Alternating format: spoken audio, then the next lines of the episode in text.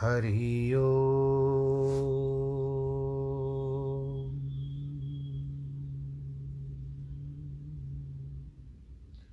हरि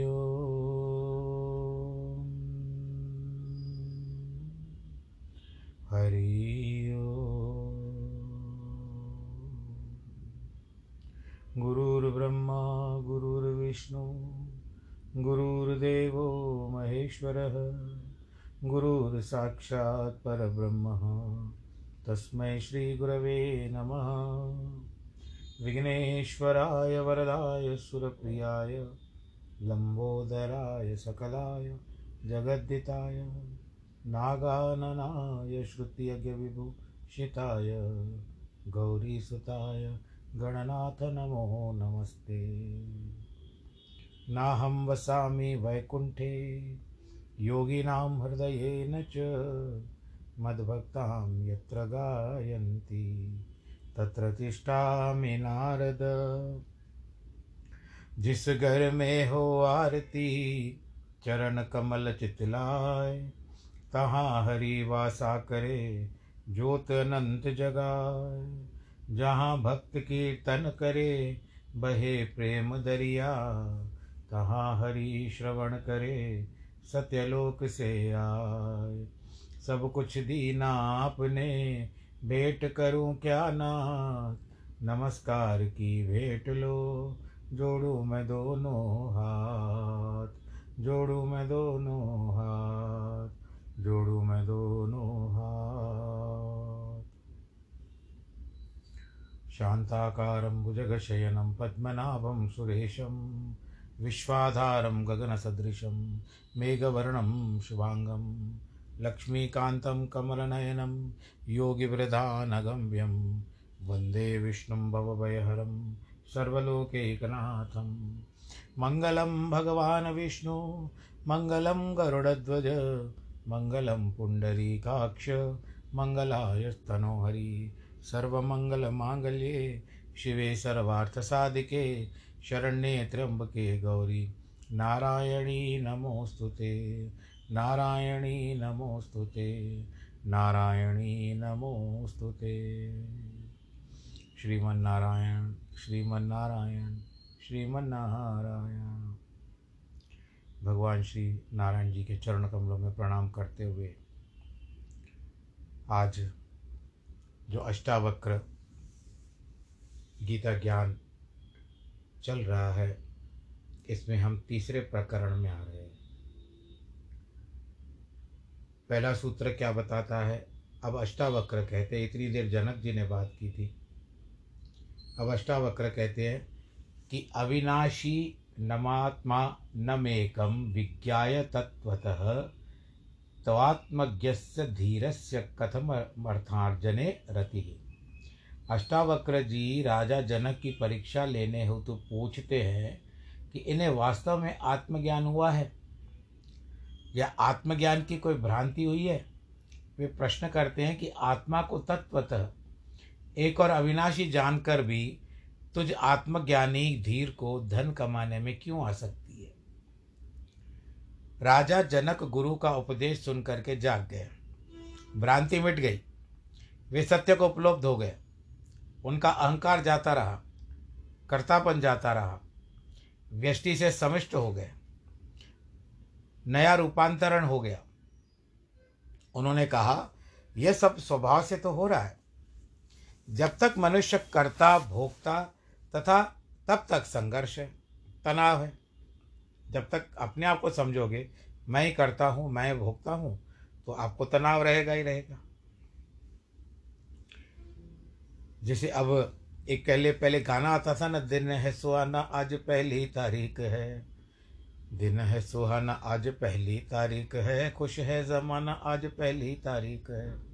तो पहली तारीख को जो पगार मिलती थी उनको, तनख्वाह मिलती थी, सैलरी मिलती थी तो कितना सारा खुशी का माहौल छा जाता था। और उसके बाद वो व्यक्ति कहता था कि इसको मुझे भरना है, अब ये बिल भरना है, अब ये बिल भरना है, ये बिल भरना है। तो कर्तापन करना है, फिर उससे ये ये वस्तुएँ खरीद के आना है, भोक्तापन। तो इसके लिए तब तक तनाव है। जब ये समझ लिया जाए कि कर्तापन अहंकार का कारण है, तब कुछ स्वभाव से हो रहा है तो तो अध्यात्म का रस चख लिया, वह मुक्त हो गया। तुमसे संसार का अस्तित्व नहीं है। आप कहोगे कि संसार मेरे से चलता है। नहीं, ये आप भूल कर रहे हो कि संसार आपसे चलता है। अपितु संसार में आप चल रहे हो।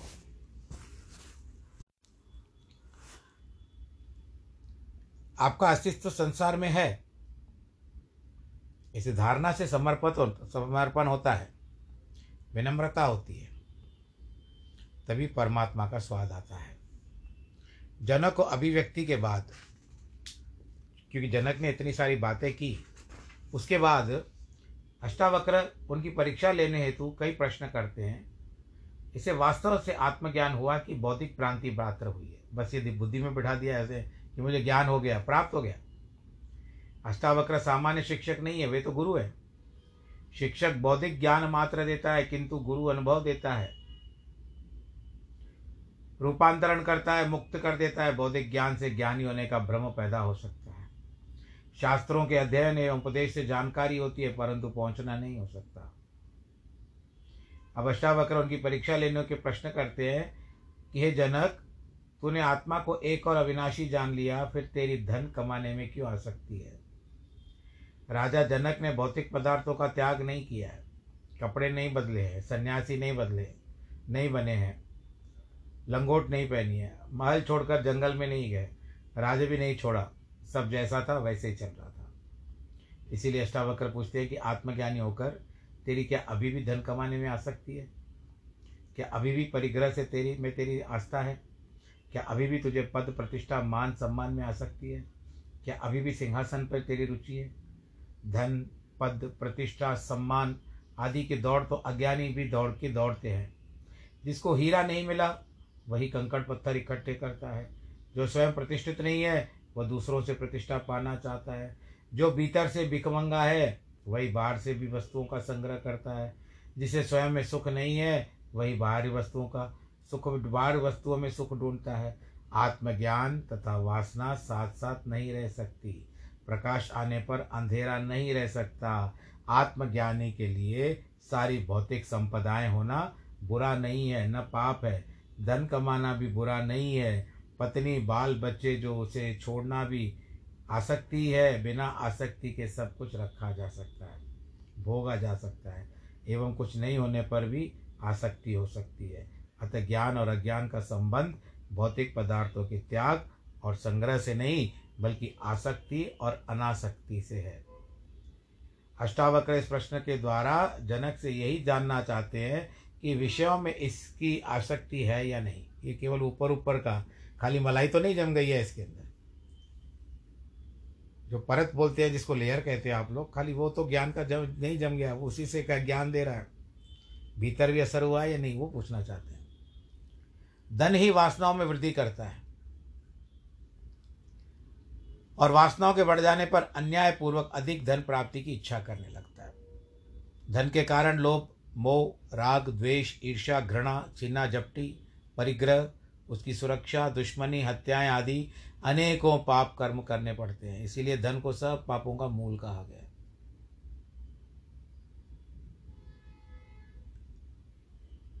तुलसीदास जी का एक दुआ याद आ रहा है कि दया धर्म का मूल है, पाप मूल अपमान तुलसी दया न छोड़िए, जब लग घट में प्राण। दया धर्म का मूल है, पाप मूल अपमान तुलसी दया न छोड़िए, जब लग घट में प्राण। आपको तब तक जब तक प्राण नहीं निकलते तब तक आपको दया नहीं छोड़नी चाहिए। इस धन को सब पापों का मूल कहा गया है। अष्टावक्र, इसी कारण प्रथम प्रश्न में भी धन के प्रति आसक्ति की बात पूछते हैं। यदि धन के प्रति आसक्ति नहीं है तो अनेक पापों से अपने आप ही छूट जाता है। फिर इनका परित्याग नहीं करना पड़ता। एवं धन में आसक्ति रहते, इन सब बुराइयों से बचा नहीं जा सकता। न्यासपूर्वक धन कमाया हुआ, न्यायपूर्वक धन कमाना एवं उसे भोगना स्वस्थ है। पाप नहीं है, धर्म के कहीं विरुद्ध नहीं है।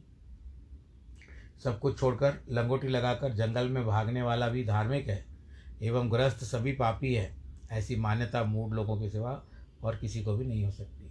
तो आप जिस तरह से हम कुछ साधु संतों की बात करते हैं, जो संतों की बात है, जैसे मीरा बाई दी थी, ये सब, ये ग्रस्त जीवन में रह करके, भले ठीक है उनको पारिवारिक समस्याएँ के जो भी थी कबीरदास जी थे, ये कभी वन में नहीं गए थे। राम नाम बैठ करके, क्योंकि कलयुग केवल नाम आधारा, सुमर सुमर नर उतरे पारा। तो इस प्रसंग के साथ हम विष्णु पुराण की ओर मुड़ते हैं। कभी कभी ना दैत्य भी आ जाते हैं बहुत सारा। और आज तो हम, चलो मानते हैं कि दैत्य नहीं है, जो उस समय होते थे। पर आज उनका जो स्वरूप ले लिया है, वो क्या कहते हैं कि बीमारियों ने ले लिया है। मुँह बाय करे खा जाती है। पराशर जी कहते हैं कि पूर्व काल में महात्मा सगर उनके पूछने पर भगवान और बने। इस प्रकार जो ग्रस्त सदाचार का निरूपण किया था द्विज, मैंने तुमसे यह वर्णता वर्ण पूर्णतया वर्णन किया कि कोई भी पुरुष अपने सदाचार का उल्लंघन करके सदगति नहीं पा सकता। यदि आप गृहस्थ जीवन में हो, सदाचार करते हो सबके साथ भलाई करते हो, इनका त्याग करोगे और तो आपको कुछ भी प्राप्ति नहीं होगी। अभी उसमें भी ये अष्टावक्र में भी हम यही सुन रहे हैं। अपना सदाचार सदैव अपने साथ रखो। कुटुंब का पालन करना, पोषण करना और जिस तरह से सबकी भलाई करना, ये सदाचार के नियम में आते हैं। कई प्रकार से देवता भी जब कमज़ोर पड़ जाते हैं कई समय में ऐसा होता है। तो उस समय में वो प्रभु को याद करते हैं। कुछ समय में ऐसी बात आई कि पूर्व काल की समय है। किसी समय सौ दिव्य वर्ष तक देवता और असुरों का परस्पर युद्ध हुआ। देवगण पराजित हो गए। देवगण क्षीर सागर के उत्तरीय तट पर जाकर तपस्या करते हैं। भगवान विष्णु की आराधना करते हैं। स्तुति करते हैं। देवा उचु आराधनाय लोकानां विष्णु रीशस्य व्यागिरिम गिरम बक्षामो भगवन्नादस्तस्या विष्णु प्रसिद्ध तो देवता कहते हैं कि हम लोग लोकनाथ भगवान विष्णु की आराधना के लिए जिस वाणी का उच्चारण करते हैं उसमें आदि पुरुष भगवान हमारे ऊपर प्रसन्न हो, भगवान विष्णु जी जिन परमात्मा से संपूर्ण भूत उत्पन्न हुए हैं, जिनमें से सब अंत में लीन हो जाएँगे, संसार में उनकी स्तुति करने में कौन समर्थ है? हे प्रभु, यदि आपका यथार्थ स्वरूप वाणी का विषय नहीं है तो भी शत्रुओं के हाथ से विध्वस्त होकर, पराक्रम होकर के हम आपकी स्तुति कर रहे हैं देवताओं की भी विडंबना है। जब उनको भोग, पदार्थ इत्यादि सब मिल जाते हैं तो प्रभु को भूल जाते हैं। फिर जब कठिनाई आ जाती है तो उस समय फिर से वो भगवान जी को याद करते हैं। तो अभी भी वही दशा है। भगवान जी की स्तुति कर रहे हैं कि भगवान जी हमारी रक्षा करिए। पराशर जी कहते हैं मैत्रे स्तोत्र की पूजा, स्तोत्र से स्तुति होने के बाद देवताओं ने परमात्मा श्री हरि को, जिनके हाथों में शंख, चक्र, गदा, पद्म धारण किए गरुड़ पर देखा, वो विराजमान बैठे हुए हैं और देवताओं को दर्शन दे रहे हैं। बोलो, नारायण भगवान की जय। उन्हें देखकर समस्त देवताओं ने प्रणाम करके अनंतर कहा नाथ, प्रसन्न होइए। हम शरणागतों की की जो है, दैत्यों से रक्षा कीजिए। हे परमेश्वर, दैत्यगण इस समय में बलशाली हो रहे हैं। ब्रह्मा जी की आज्ञा का भी उल्लंघन करके हमारे और त्रिलोकी में यज्ञ का जो भाग होता है उसका भी अपहरण कर रहे हैं। यद्यपि हम और ये सर्वभूत आप ही के अंशज हैं, तथापि अविद्या का हम जगत को परस्पर भिन्न देखते हैं। शत्रुगण अपने वर्ण धर्म का पालन करने वाले वेद मार्ग अवलंबी और तपोनिष्ठ है, अतः हमसे नहीं मारे जा सकते। अतः सर्वात्मन, जिससे हम उन असुरों का वध करने में समर्थ हों, ऐसा कोई उपाय हमको बतलाइए। पराशर जी कहते हैं उनके कहने पर भगवान विष्णु ने अपने शरीर से माया मोह को उत्पन्न किया है। और उस देवताओं से कहा, जाकर कि यह महा, माया मोह जो है, ये संपूर्ण दैत्यगणों को मोहित कर देगा। तब वे मेद, वेद मार्ग का उल्लंघन करने से तुम लोगों के हाथों मारा जाए, मारे जाएँगे। हे देवगण, जो कोई देवता अथवा दैत्य ब्रह्मा जी के कार्य में बाधा डालते हैं, वे सृष्टि के रक्षा में तत्पर मुझसे बद्ध होते हैं, यानी मैं उनको मार देता हूँ। अतः हे देवगण, अब तुम जाओ, डरो मत, यह माया मोह आगे से जाकर, आगे चल करके तुम्हारा उपकार ही करेगा। भगवान ऐसी आज्ञा होने पर देवगण उनके प्रणाम करके वहाँ से आए और माया मोह को असुर गणों में फैला दिया। ये मैत्रे माया मोह ने जाकर देखा कि असुरगण नर्मदा के तट पर तपस्या में लगे हुए हैं, तब उस मयूर पिछधारी दिगंबर और मुंडित केश माया मोह ने असुरों के प्रति मधुर वाणी से इस प्रकार कहा, माया मोह कहते हैं, अब माया को हम स्त्रीलिंग में लेते हैं मोह को पुरुष लिंग में लेते हैं। हे दैत्य पतिगण, कहिए हम लोग, आप लोग किस उद्देश्य से तपस्या कर रहे हो? आपको किस लौकिक फल की इच्छा है या परलोक की इच्छा है? असुरगत कहते हैं, महामते, हम लोगों ने परलौकिक फल की कामना से तपस्या आरंभ की है। इस विषय में तुमसे, तुमको हम, हमसे क्या कहना है? बताओ। आप कौन हो? हमको पूछते हो। माया मोह बोलते हैं, यदि आप लोगों की मुक्ति की इच्छा है तो जैसे कहते हैं वैसे करो। आप लोग मुक्ति के खुले द्वार रूप इस धर्म का आदर कीजिए। यह धर्म मुक्ति में परम उपयोगी है। इसमें श्रेष्ठ अन्य कोई धर्म नहीं है। पराशर जी कहते हैं, इस प्रकार, नाना प्रकार की युक्तियों से अंत्यरंजित वाक्यों के द्वारा माया, मोह ने दैत्य गण को वैदिक मार्ग से भ्रष्ट कर दिया। अभी भी हो रही है ये सारी बातें। हमारे कई लोग अपने धर्म को छोड़ चुके हैं। अब यहाँ पर क्या होता है कि यह धर्म युक्त है और धर्म विरुद्ध है, यह सत्य और वह असत्य है। यह मुक्ति कारक है, इससे कोई मुक्ति नहीं होती। ये आत्यांतिक परमार्थ है और ये परमार्थ नहीं है। ये कर्तव्य और अकर्तव्य है। इस तरह से बहुत सारी बातें बताई गई। हे द्विज, ऐसे अनेक प्रकार के अनंत वादों को दिखाकर माया, मोह ने उन दैत्यों को स्वधर्म से निकाल दिया। माया, मोह ने दैत्यों से कहा कि आप लोग इस महाधर्म को, अर्थात इसका आदर कीजिए। माया, मोह ने असुरगणों को त्रय धर्म को विमुख कर दिया और वे मोहग्रस्त हो गए। तथा पीछे उन्होंने अन्य दैत्यों को भी इस धर्म में प्रवृत्त किया। उन्होंने दूसरे दैत्यों को, दूसरे ने तीसरों को, तीसरे ने चौथे को और चौथे ने इस तरह से चलता गया, क्रम चलता गया। थोड़े दिनों के बाद सभी दैत्यों ने जो भी वेद क्रियाएँ थी वो सबको भूल गए और फिर आसक्ति में आ गए तो वहाँ पर कमज़ोर हो जाते। तब जितेंद्र महामोय ने रक्त वस्त्र धारण कर, अन्य अन्य असुरों के पास जाकर के मधुर मधुर भाषणों से उनको मंत्र मुग्ध किया। और जिस तरह से एक मिसमैरिज्म होता है, वो कर दिया। और स्वर्ग अथवा मोक्ष की इच्छा है तो पशु, हिंसा आदि दुष्ट कर्मों का त्याग कर बोध प्राप्त करो। संपूर्ण जगत विज्ञानमय है। ऐसा जानो, मेरे वाक्यों में पूर्णतया ध्यान दो। इस विषय में बुद्ध जनों का ऐसा ही मत है कि संसार अनाधार है। ब्रह्मजन्य पदार्थों को प्रतीति पर ही स्थित है तथा राग, उद्देश्यों से दूषित है। इस तरह से बोलते हैं, माया मोह ने ऐसे प्रकार के युक्ति युक्त वाक्य कहे कि दैत्यों का तो पूरा ही पासा पलट गया। पूरे के पूरे दैत्य पलट गए।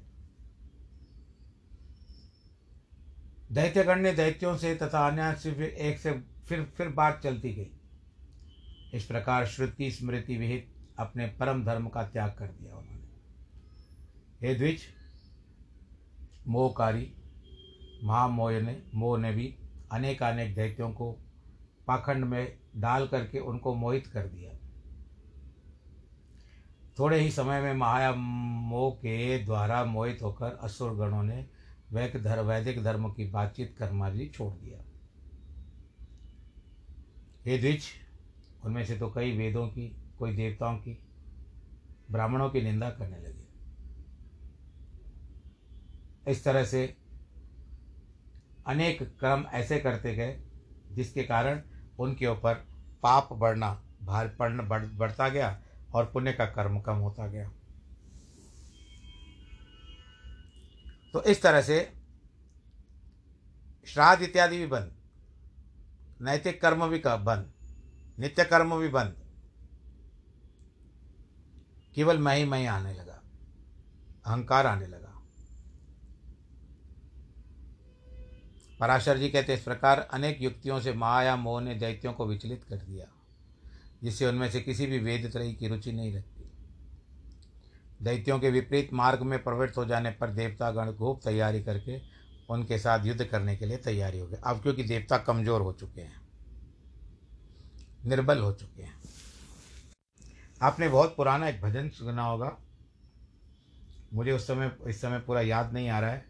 निर्बल की लड़ाई बलवान से। निर्बल की लड़ाई हनु, निर्बल की लड़ाई हनुमा बलवान की। ये कहानी है दिए की और तूफ़ान की। सुना होगा आपने? नहीं तो कभी भी यूट्यूब खोल करके आप इस भजन को सुन सकते हो। निर्बल और बलवान। अब यहाँ पर दैत्य निर्बल हैं, देवता सबल हो गए, बलशाली हो गए, संग्राम छिड़ गया, सन्मार्ग विरोधी दैत्यगण देवताओं से मारे गए। हे द्विज, पहले दैत्यों के पास पास जाकर स्वधर्म कवच था, उसी से उनकी रक्षा हुई थी, अब की बार वो नष्ट हो जाने से नष्ट हो गए। उस समय से जो लोग महामोह के द्वारा प्रवर्तित मार्ग का अवलंबन करने वाले हुए, ब्रह्मचारी ग्रस्त, वानप्रस्थ और सन्यासी, ये चार आश्रमी हैं। उनके अतिरिक्त पांचवी आश्रमी और कोई नहीं है। ये विप्र सामर्थ्य रहते हुए भी जो विहित कर्म नहीं करता, वो उसी दिन पतित हो जाता है। उस दिन रात में उसके संपूर्ण नित्य कर्मों का क्षय हो जाता है। हे मैत्रेय, आपत्ति काल को छोड़कर किसी समय एक पक्ष तक नित्य कर्म करने का त्याग करने वाला पुरुष महान प्रायश्चित से भी शुद्ध हो सकता है। जो पुरुष एक वर्ष तक क्रिया, नित्य क्रिया नहीं करता, उस पर दृष्टि पड़ जाने से साधु पुरुषों को सदा सूर्य का दर्शन करना चाहिए। हे महामते, ऐसे पुरुष का स्पर्श करने पर भी वस्त्र से स्नान करने चाहिए। जिस मनुष्य के घर में देवगण, ऋषिगण, पितृगण और भूतगण बिना पूजित हुए निश्वास छोड़ते हुए अनत्र चले जाते हैं, लोक में उसके बढ़कर और कोई पाप नहीं, पापी नहीं है। जैसे आजकल एक चलन चल चुका है, आप लोग अपनी और मत लीजिएगा, यदि आपके घर में ऐसा कुछ हुआ है तो। किसी की मृत्यु हो जाती है तो वो कार्य कितना करते हैं कि हमको जो उठाना, उठावना होता है, उसी दिन पूरा कर देना है। बाकी हमको कुछ नहीं करना है। तो ऐसा भी होता है कि उस समय में भगवान न करे, किसी के घर में हम ये कामना नहीं करते, परंतु ना करके, जानबूझ करके भी सब कुछ है। खुशी के मामले में बहुत कुछ करेंगे, लेकिन दुख के मामले में वो जितना जल्दी हो सके ख़त्म करने की चेष्टा करते हैं। न बारह महीने करेंगे, न कुछ करेंगे। बारह महीना तो छोड़ो, जो तेरहवा रहता है, तेरहवीं रहती है, बारह दिन रहते हैं। नहीं कर रहे हैं। बाकी सब कुछ करेंगे। तो आप ये सोचिए कि उस घर का जो जीवात्मा गया, वो प्रेत का रूप धारण करता है। ये गरुड़ पुराण में लिखा हुआ है। परंतु आप मन से सोचिए, हम आपको भटका नहीं रहे परंतु जो धर्म बड़ों ने बनाया, वे अनुचित नहीं बनाया, हमारे कल्याण के लिए बनाया है। आने वाली संतान भी आपको, भगवान करे, अच्छी तरह से सब कुछ हो जाए, सबके घर में। हमारी यही प्रार्थना भगवान जी से रहेगी। पुरुष के साथ ऐसा नहीं होना चाहिए कि वो अपने आप को ही वस्तु समझे वास्तविकता में जो भगवान जी भीतर भीतर बैठे हुए हैं, उन सब का निरादर करे और कुछ न करे, अपने आप को पढ़ा लिखा, ज्ञानी समझे और सबका निरादर करे।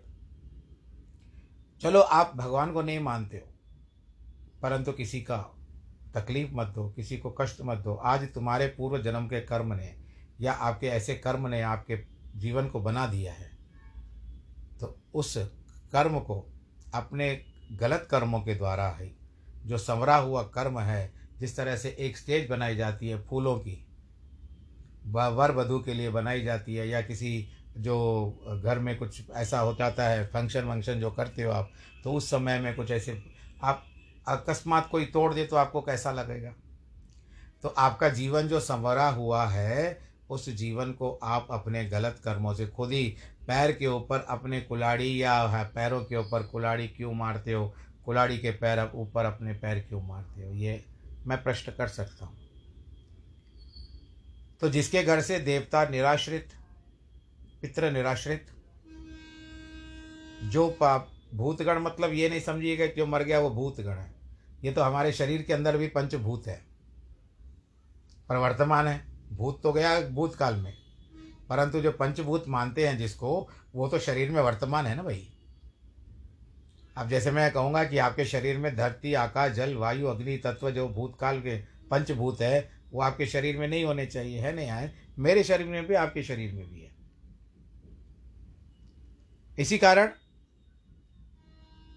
सभी के घर में प्रसन्नता तब आती है जब बड़ों का आशीर्वाद मिलता है, पितरों का आशीर्वाद मिलता है।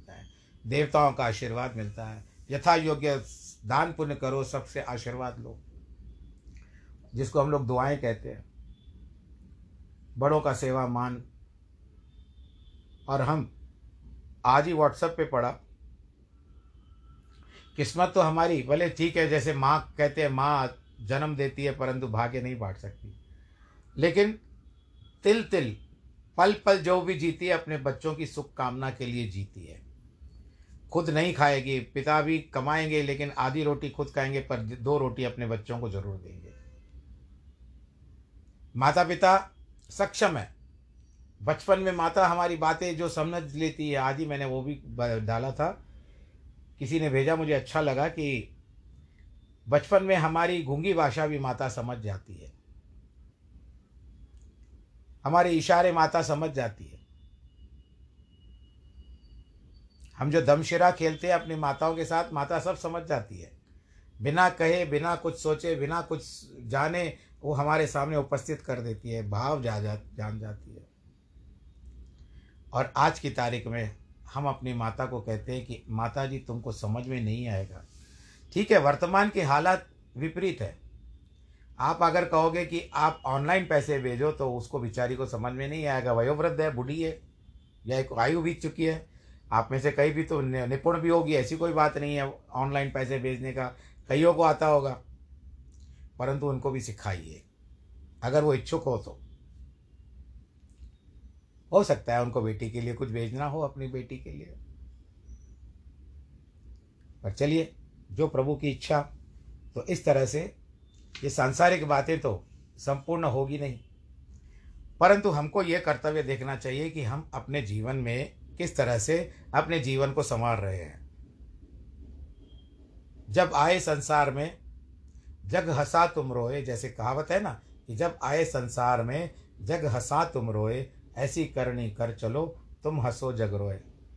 तुम्हारे पीछे जगत को रोना चाहिए कि कितने अच्छे कर्म करके गया।